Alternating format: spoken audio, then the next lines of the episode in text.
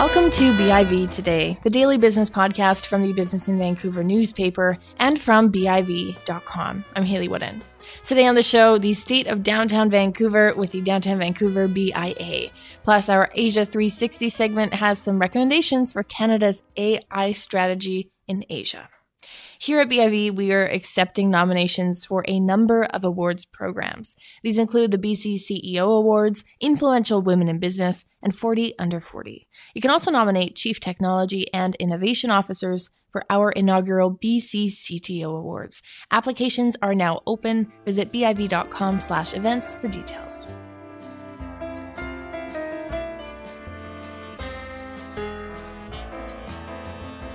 The Downtown Vancouver Business Improvement Association recently released the inaugural State of Downtown report. Charles Gauthier, president and CEO of the DVBIA, joins me in studio today to talk more about it. Charles, good to have you on. Great. Thanks for having me here. I understand this kind of report is fairly common in the US, but it's kind of a new concept in Canada. Yes, uh, we've been tracking uh, these kinds of reports for quite a while, and I've wanted to do it uh, for a number of years. And uh, just didn't have uh, the resources or the right uh, staff in place uh, to get this done. So uh, it has been a, uh, a, labor of love for the last nine months by specifically three of my staff team. And you know, pulled it together, and we're able to release this first annual report. What really stands out to you about some of the findings and information captured in the report? Well, even for someone like myself that's uh, been in the position with the organization for just over 27 years, uh, there was lots of information that uh, I wasn't aware of or I'd lost track of. But things like uh, the amount of growth that's happened in the downtown area in regards to residential population.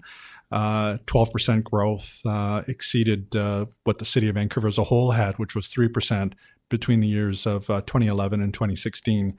I mean, we kind of know that downtown is growing mm-hmm. uh, from a residential perspective, uh, but to see the numbers, uh, you know, obviously confirms that and shows uh, actually how how how much growth has happened, double digit growth uh, downtown. And when you look at some of the industries too, I mean, how the cruise terminal is doing, how many conferences are coming to Vancouver. I think growth is almost a perfect way to sum up the state of downtown at this point in time. It looks like everything's growing almost. Yeah, I would say it's really unprecedented growth. Uh, and the one area I would point to is just the amount of uh, commercial office space that's under construction right now uh, in the downtown area, and then specifically within the DVBI's 90 block district, you know, it's it's fairly concentrated there. So even though we've said it's over four million square feet, uh, we were corrected last week when we actually launched the State of down, Downtown report that it's actually 5.1 million square feet of office space that's being built in the downtown area. So that was like a more recent announcement about new um, growth that's being planned or new office space that's being built. Uh, so this is un- unprecedented uh, in my career here with the organization. And uh, the other thing is it's going to add 20,000 new employees in the downtown area between uh, uh, over the course of the next uh, four to five years. 5.1 million is a big number. How much of that is already accounted for to your best estimation? all of it. It's it's all been approved and it's approved or under construction. Um, and again, it's uh, it's going to be brought in over the course of the next five years. It's all all happening at once. Mm-hmm. Uh, so that allows uh, you know great introduction of new office space into the market, and it does provide uh, phenomenal opportunities for existing companies that have been asking for uh, many years uh, for new office space. they're just outgrowing their space, or they're also looking for more up to date locations do you have a sense of how much of it will be available to the market versus how much is say spearheaded by Amazon where they're adding more square yeah. footage but it's not available to anyone? Yeah, the last number I heard and this is not in the state of downtown mm-hmm. report is that 50% of it is uh, is leased. Okay. So there's you know there are opportunities but uh, again to have um, you know spec office uh, space being constructed uh, if you had asked, uh, you know, five, ten years ago if this would ever happen in downtown Vancouver, I would have said not likely. Hmm. Interesting. So it's changed. What do you think has changed really? You mentioned you've been with the BIA 27 years or so. How has the downtown core really evolved, even in the last 10 years? Yeah, so I think certainly uh, the tech sector has uh, grown phenomenally, and uh, you know the Amazons and Microsofts and Sony ImageWorks. I mean, the list can go on. We also identify in the State of Downtown report that particular aspect of, uh, you know, how Vancouver is definitely uh, a great location for those tech companies uh, to come here and to grow, and startups are actually happening here as well. So I just think that it's just been a great environment for for that growth. Um, last number I heard is that the tech sector is representing about forty percent of the growth that we're experiencing in the downtown area. Um, and again, these are great numbers because it's attracting uh, talent from all over the world uh, to come and work here. And that also changes uh, the look and feel of the downtown. You know, we're much more representative of what the world looks like uh, in downtown Vancouver and in the region as a whole than perhaps many other cities in North America. It's true. If you go to Singapore, Tokyo, Hong Kong, you'll very easily see the biggest names on the planet on buildings. You're starting to see that more and more, like Microsoft popping up on our buildings. It's interesting to see that. Yeah, and uh, you know, it, I, it's an ecosystem as well. If they're doing well, uh, then certainly companies that are servicing those companies providing goods and services, they're going to do well. So just think about the lawyers and the engineers and the accountants. Uh, so it really helps provide uh, additional uh, work uh, for for those businesses, and hence they're growing as well. Uh, so it's um, like I said, it's unprecedented, and I think it bodes very well for downtown in the upcoming decade all of this growth is a very good thing on many fronts, but it can bring some pain points like congestion, which I know the BIA has been very vocal about. That's something that needs to be addressed. And adding 20,000 new jobs potentially with the square footage, that's a lot more people. What is the state of our transportation systems in the core? Yeah, and I, I would say that TransLink is very aware of uh, the, those challenges, and and I think um, really working diligently to uh, address those issues. I mean, we know ridership is is up, and certainly the demand for more transit services continues to increase. And uh, you know what it requires is obviously federal and provincial funding to come to the table. And uh, we have a federal election coming up, so it's really important for all of us uh, as voters uh, to pay attention to the issues and what the politicians are going to be promising us and we should be asking for ways to uh, to address the congestion that we're currently currently experiencing. Not if you're driving your car, but how do we uh, address this increasing demand for uh, for public transit? Mm-hmm. We may be last in ride hailing, but we're first in car sharing in North America, which is an interesting finding in the report.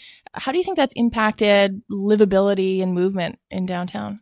Uh, I think it's actually helped because you know, in the absence of having uh, you know uh, the top type of public transit system that we all kind of would want to see when we experience uh, those kinds of things in cities like uh, uh Paris or Berlin or or uh, New York City, um, just to name a few, and they're much bigger cities than we are. Um, you know, certainly ride sharing is playing a key component in helping people to get around. Um, you know, we obviously know that we have a housing affordability crisis. Um, we don't have the right mix of housing within our city. Um, we also identified homelessness as an ongoing issue uh, that we need to start to tackle. I heard a number yesterday which just shocked me, but in Los Angeles, there's 40,000 homeless people. Now, granted, it's a much bigger city than Vancouver, but you know, I I I shudder uh, to think that we can get into numbers like that. I don't think we would. Mm-hmm. Uh, but that becomes a problem that uh, almost is not solvable, right? Of course, yeah. Thinking on that affordability piece, we've spoken about some of the, the big companies that are players in the downtown core. I wonder how small businesses are faring when it comes to some of these affordability issues.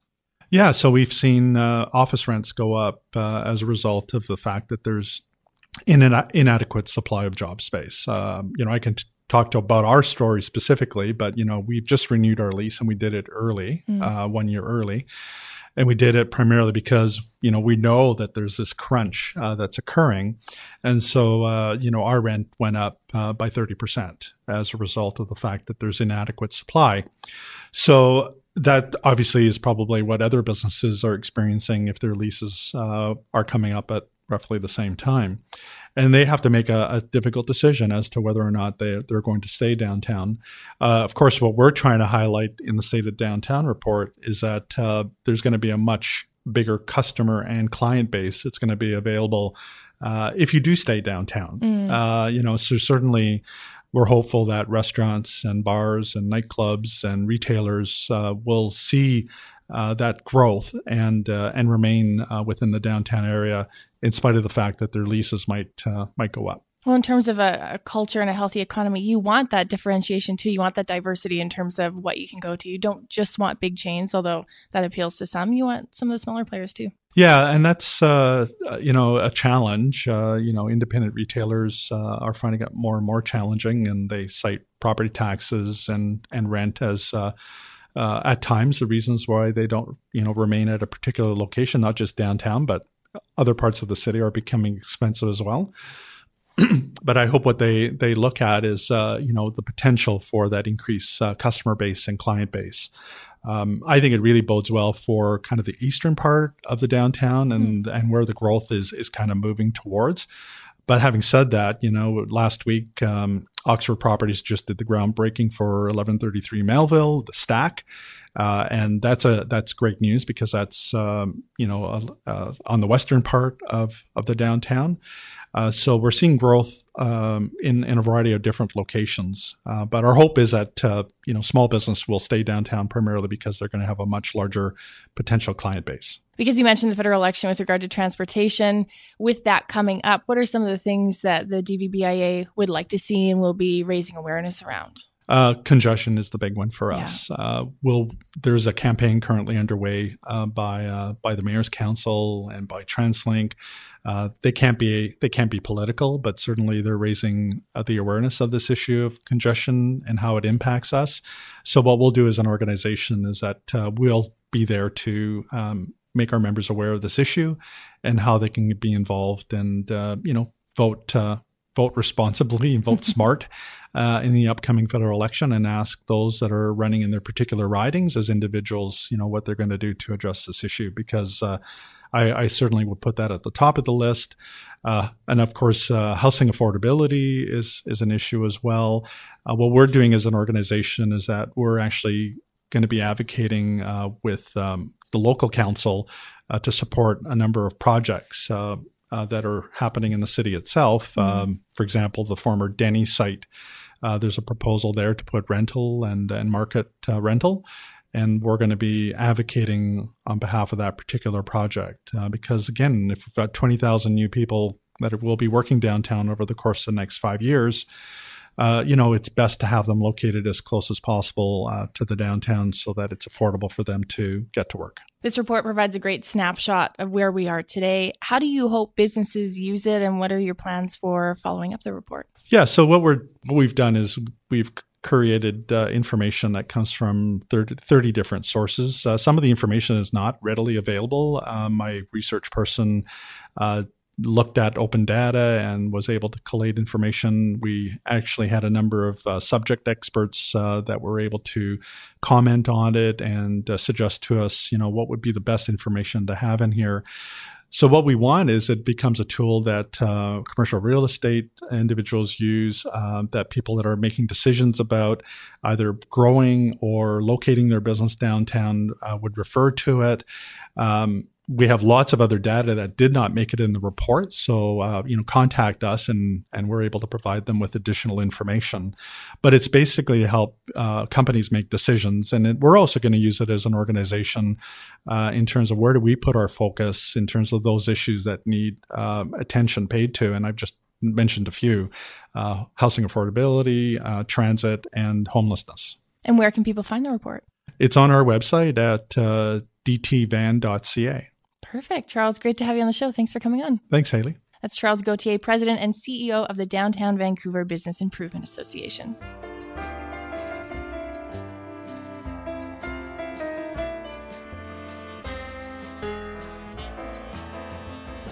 Every other week, we take a deeper look at the economics, policies, issues, and politics of the world's fastest growing region in what we call our Asia 360 segment. Today, the Asia Pacific Foundation of Canada's resident tech expert, Dongwoo Kim, joins me to discuss artificial intelligence and Asia and how Canada fits into the picture. Dongwoo is a postgraduate research fellow with the foundation, and he joins me in studio today. Thanks for coming in. Yeah, thank you for having me. I'd like to try and get a bit of a lay of the land. How interconnected is AI development around the world and how siloed is it by country? Are we all working on this together or do you find very different discoveries depending on which country you go to? Um, okay, so it's hard for me to talk about uh, to give a broad, uh, broad, comprehensive overview, just because my focus has been mm-hmm. on Asia thus far. But uh, the consensus uh, seems to be that uh, there is a very limited uh, pool of people who have been working on this area of research, artificial intelligence. So, um, in that sense, the community is very small, and a lot of countries are racing in order to get access to that limited pool of people, right? Um, so, in that sense, it is very interconnected but then there is a big discrepancy of resources uh, depending on where you go. So, for example, um, uh, Canada is a this is an area where Canada is doing really great uh, mm-hmm. because we've been, we've been investing in uh, AI research uh, even when countries like the United States uh, wasn't. So uh, we're seeing the benefits and we have the talents, but in case of um, uh, some of the countries in Asia, they don't have uh, that level of talent and they're not able to uh, engage with the technology as much as they like. So actually, uh, um, that's kind of the lay of the land. yeah. I'm I'm curious to dive into Asia because what we do in this segment and what I love about it is mm-hmm. I've learned you can't consider Asia as a region that's homogenous. Mm-hmm. It is very different from that. So if we try and break apart the region, where are the leaders when it comes to AI and what are mm-hmm. some of the mm-hmm. countries that are maybe lagging a bit behind? Okay, so uh, I mean AI is uh, pretty high tech. Uh, it, it's a high technology. So uh, naturally, uh, countries with uh, the economic resources, and then countries that have been investing in in research, research and development, are leading in it. So China is one of is actually one of the world leaders in artificial intelligence, along with the United States. Um, it's incredible because um, it's got a huge population, and then the regulations around around privacy privacy isn't as uh, stringent as in the West. Mm. And also the government has seen uh, this area as a priority. So um, they've been working very closely with the uh, private sector and academia in order to really push forward uh, not just the research and development, but also the application of the technology uh, in day-to-day lives. So um, this is not a very researchy thing to say, but if, even if you go on Facebook and then people who don't really engage with artificial intelligence or um, Asia, uh, for that fact, um, they often post videos about oh crazy AI stuff that I see, and then it's often from China. Mm-hmm. Um, so China is a uh, is a really uh, is a leading country, and then uh, Japan and South Korea they're um, they're slightly different in the sense that uh, this is not a technology that they invested in heavily before, but um, they have the base, uh, the base to build, the foundation to build uh, upon and uh, potentially become leaders. Mm. And they've been doing that since um, 2015, 2016. So um, we're seeing a lot of interesting developments in those two countries as well. And uh, those are the three countries that I focused on my uh, current phase of the research. And I'm going to be looking at uh, other parts of Asia, Southeast Asia. Singapore would be a really interesting case too. They're uh, really vocal in AI governance uh, at multilateral settings and such. Mm. But um, that's gonna be. Uh, I'll have to talk about that maybe in six months or so. we'll have to have you back. Yeah. Uh, why is this an area that interests you and interests the foundation? Why is it important to sort of mm-hmm. analyze and understand AI in Asia? Okay, so uh, I mean, first of all, uh, AI is a really hot topic nowadays, but uh, everyone is talking about it and sometimes it's exaggerated. It's not uh, i feel like we often focus on issues like killer robots. Uh, like we should but then like we're talking about um, very dramatic things. But um, AI is important because uh, because of its non-dramatic uh, aspects. Okay. We're already seeing AI in our lives. So um, I, I, uh, if you listen to uh, like say the Daily uh, from the New York Times, then they begin with an ad from ZipRecruiter. And it's a company that reviews uh, CVs of people in order to recommend the best um, candidate to the employer, right? Mm. And that's AI.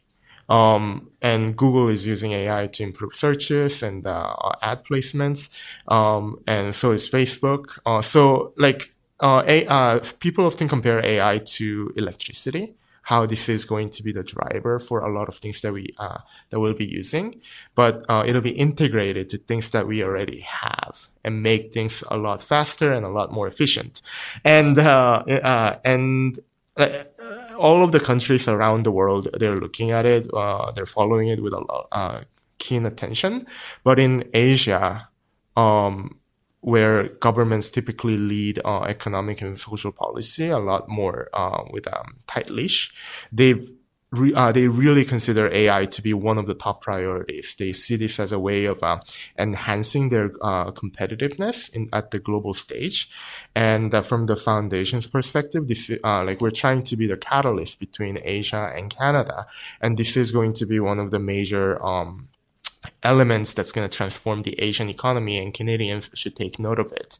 And uh, the other thing is that uh, Canadian, uh, as I mentioned earlier, Canada is a leader in research. And Asia, uh, in Asia, there's a lot of interest to access that, um, uh, that Canadian talent uh, which is very limited globally. And um, uh, in in 2017 and 2018, for example, um, Asian, uh, according to our invest, investment monitor, uh, Asian companies invested uh, close to 600 million dollars uh, in 2017 and 2018 mm. to set up research facilities here in Canada. Um, and that makes a lot of sense because these Asian companies they are really great at manufacturing or hardware, but not so much uh, like in the basic research of AI or uh, creating algorithms that uh, that can be integrated into the hardware. So um, there's a lot of attention uh, to uh, Canadian uh, AI talent and a lot of potential for us to do in, great work moving forward. It sounds like a big opportunity. Mm-hmm. Are there any concerns that come along with that opportunity if we have these countries and these massive companies racing to get the best research, racing to get the best talent? Canada's uh-huh. pretty small. What should we be wary of? Um, so the first thing that we should think about is uh, looking uh, looking ahead and uh, trying to come up with a way of leveraging our current advantage into a long term advantage for the nation. Mm. Um, because when you uh, when you review the plans of uh, South Korean government, Chinese government, and Japanese government, they're talking about developing uh, indigenous talent, as in like their own talent pool, and uh, accessing Canadian uh, research talent might be a temporary measure. So how can we stay competitive? Moving forward? And that's a question that the government will have to grapple with. Uh, and also, of course, uh, ethical issues involving AI is huge. Um, AI is run uh, by data, data, um, and data is a very uh, social and political um, factor in it. Uh, it collects a lot of uh, personal information, um, and it's very different from other uh, resources that we use in order to run machinery or uh, to fuel our economy. So, uh, learning how to engage with that domestically, and also learning how to engage with data globally with other nations who may not share the same kind of values that we have might be a, a bit of a challenge for us. That's an interesting point. Now, you actually had the opportunity to visit Japan, South Korea, and China in preparing this research report, which isn't out yet, but it is coming from the foundation. Yeah. uh, what are some of the things that struck you most about your trip? What are some of the key insights you took away from that experience? Um, I'll uh, I'll describe uh, uh, my feelings when I walked into a bookstore in Korea. So in Seoul, there's this huge bookstore in uh, in Gwanghwamun Plaza, and um, that used to be my favorite place as a child to visit. But when I walked into that bookstore, um, the best-selling books were about the Fourth Industrial Revolution like Klaus Schwab's uh, book on Fourth Industrial Revolution, and he found out that his books were selling really well in Korea, so he published like a follow up of the Fourth Industrial Revolution uh, text that he created, but also other like um, thought leaders in the country publishing books about how uh, technologies of the Fourth Industrial Revolution, including uh, AI, will transform the economy. And they are, and that language of uh, fourth industrial revolution, artificial intelligence, is a lot more present uh, in those nations. Because in Canada, I think we don't really speak about fourth industrial revolution as often. Like mm-hmm. we we're aware of it, but it's not a um, not a term that we use on a daily basis. But when you go to the bookstore, uh, when you read the news, like it is a term that appears a lot more often. And um, the other thing that I uh, would like to highlight is that um, these governments are feeling as if they're falling behind, uh, and then and that's really interesting because in uh, in the past, these uh, uh, the Japanese, Korean, and Chinese governments they really pushed forward uh, fast-paced economic growth plans because they felt that they were falling behind uh, com- in comparison to the rest of the world. And as a result, we have uh, three economic powerhouses in the region today, and that was achieved within a very short time period. Uh, and they're approaching AI with the same mindset. And they uh, they feel like a, uh, this, uh, a sense that they're really really falling behind, and they need to do something about it in order to you know be competitive. Do they have national strategies around AI? Yeah, they do. Um, so the Chinese government published the uh, next generation artificial intelligence plan. So that's where they announced uh, their ambition to be number one in not just in AI research, but also norm setting and deployment. And they're saying that uh, the uh, a, uh, that should be achieved by 2030, and um, the scale of their um, like AI sector ought to be about 200 billion by uh, by 2030 as well. Wow. So just to put that in scale, 200 billion, uh, that's one fifth of the Canadian GDP, annual GDP. That's significant. Mm-hmm. When it comes to these national strategies, and I'm not sure how much they differ country to country, but what are some of the things that get addressed typically? How specific are they? How well thought out are they? Mm-hmm. Are they more served as general guidance for the industry? What are some of the things you've noticed? Uh, it is it is a uh, it is basically some sort of a vision. And then mm. there is a i should differentiate uh, china from japan and korea because they uh, they too have very different uh, political economy. But in case of china this is a uh, it's very detailed but also it's a blueprint. It's a vision for the rest of the nation to know what's going on. So this is a way uh, way for the government to say we want to achieve this uh, and then the, uh, signaling the local government, private sector, and academia to uh, work together in order to deliver that. So a researcher in Chicago uh, referred to it as um, the government coming up with a wish list for Christmas, basically. so um, that's uh, that's what they're doing, and uh, it's compared to other plans, it's very comprehensive. It's not just talking about funding research and development, but talking about the need to create uh, ethical guidelines, uh, talking about the uh, like integrating uh, the technology into different sectors uh, of society, and all of the rules and regulations that have to be uh, reviewed in order to achieve what they want to achieve. So, like w- when you talk about AI, it's not just about creating algorithms, but making sure that we have a society and economy where data flows freely and we can commercialize that. So uh, they're talking about that too. And um, in uh, the Korean one is really fascinating because they uh, they're not just touching on economic issues but also social issues. Uh, pollution, uh, air pollution is a major issue in Korea, and in that plan, it is highlighted that uh, AI ought to be used in order to fight air pollution. Uh, and decrease uh, the level of air pollution by a certain percentage by uh, in five years and such. It's very um, it's got numbers um, and it's very specific in some aspects. Interesting. When we finally get to see your published research, mm-hmm. how do you think it'll benefit businesses and organizations here in Canada? How should they read it and use it? Uh, so as I mentioned earlier, um, there uh, Canada and uh, East Asian economies have uh, areas where they could complement each other, hardware and software kind of a thing. And in, uh, and in Canada, we have a lot of uh, talented AI scientists who would, uh, who might be able to seize this opportunity to grow, uh, to expand their business and then to expand into Asia. Um, in, for, uh, for example, we have a com- uh, company called D-Wave in Burnaby and they signed a huge, like a huge agreement with one of the major telecom companies in Korea uh, in order to provide um, machine learning services to uh, to them.